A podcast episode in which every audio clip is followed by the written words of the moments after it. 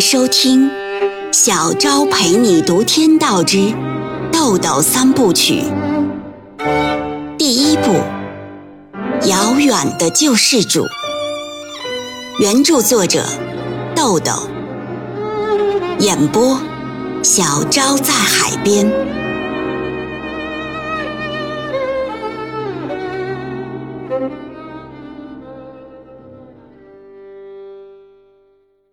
第四十三章。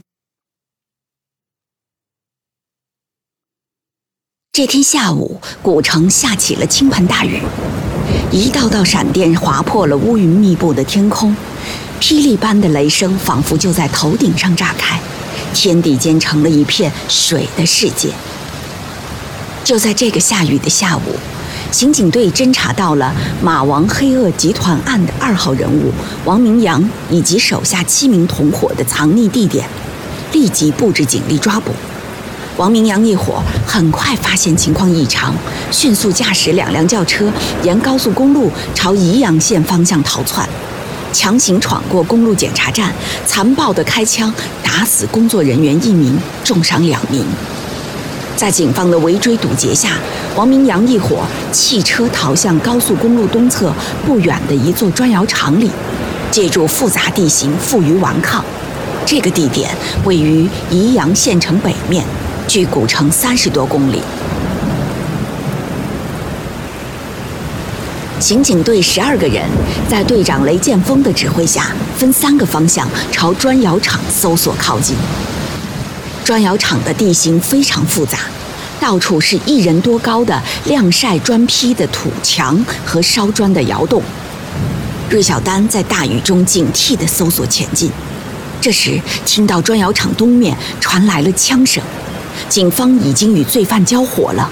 警方的包围圈在一点点缩小，而公路那边也是警车一片，增援的警力已陆续赶到。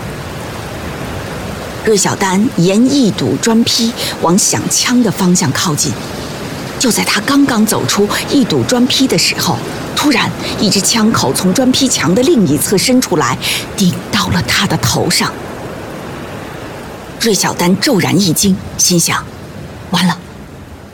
随即他听到了一声果断而从容的扣动扳机的声音，然而意外的是，枪居然没有打响。他立刻意识到是颗臭弹，于是抓住这千分之一秒的机会，左手闪电般握住对方的手腕，侧身一个大背将对方摔倒在地，拧住他的胳膊夺下手枪，用枪顶住他的头，用腿将他死死压住，然后从腰间取出手铐。芮小丹这才看清楚，此人不是别人，正是犯罪集团的二号人物王明阳。正当芮小丹要将王明阳铐起的时候，他猛然看见一个罪犯举枪，正要向赵国强射击。因为赵国强正在与另一个罪犯搏斗，那个举枪的罪犯不能瞄准射击目标。芮小丹手起枪响，一枪击中那个罪犯的头部，罪犯应声倒地，鲜血四溅。被芮小丹摁在地上的王明阳看得清清楚楚，随口说了一声。好枪法！芮小丹又气又好笑，心想：都什么时候了，这家伙还有心说这个？他迅速将王明阳的两只手铐住。这时，赵国强已经把另一个罪犯制服了。他们把这两个人交给增援上来的武警，又继续朝响枪的地点奔去。那里已经有武警增援上去了，枪声响成一片。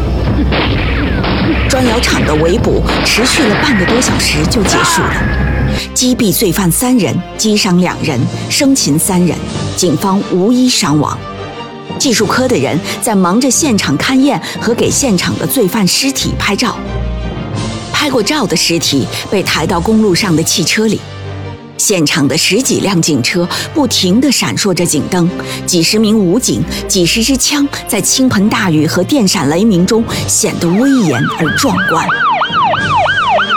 现场清理之后，队长下令收队，他们回到了高速公路上。武警和押解罪犯的车辆陆陆续续开始撤离。芮小丹站在桑塔纳警车旁边，静静地看着眼前的一切。脑子一片空白。队长走了过来，说：“我都知道了，幸亏呀是颗臭蛋。”芮小丹喃喃地说：“我又杀人了。”赵国强在一边说：“小姐，你没搞错吧？你要再慢点我可就没命了。”队长说：“还好还好，都过去了。王明娘啊，还是个活的。小丹，你没事吧？”芮小丹摇摇头说：“队长。”你们先走，能让我自己再待会儿吗？队长理解芮小丹作为女性的特殊心理，想了想说：“啊，好吧，注意安全啊！回去以后先把湿衣服换了，别着凉。”芮小丹站在雨中，看着队长的警车走远了，这才坐进车里，把头埋在方向盘上。座位很快就被身上的雨水浸湿了，头上的雨水顺着长发往下淌。大雨还在哗哗的下着，丝毫没有停下来的意思。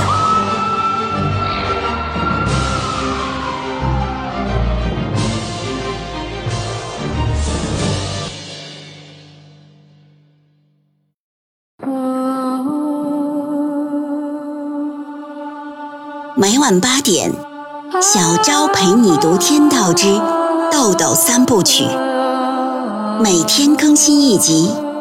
欢迎您的收听与订阅，我们不见不散哦。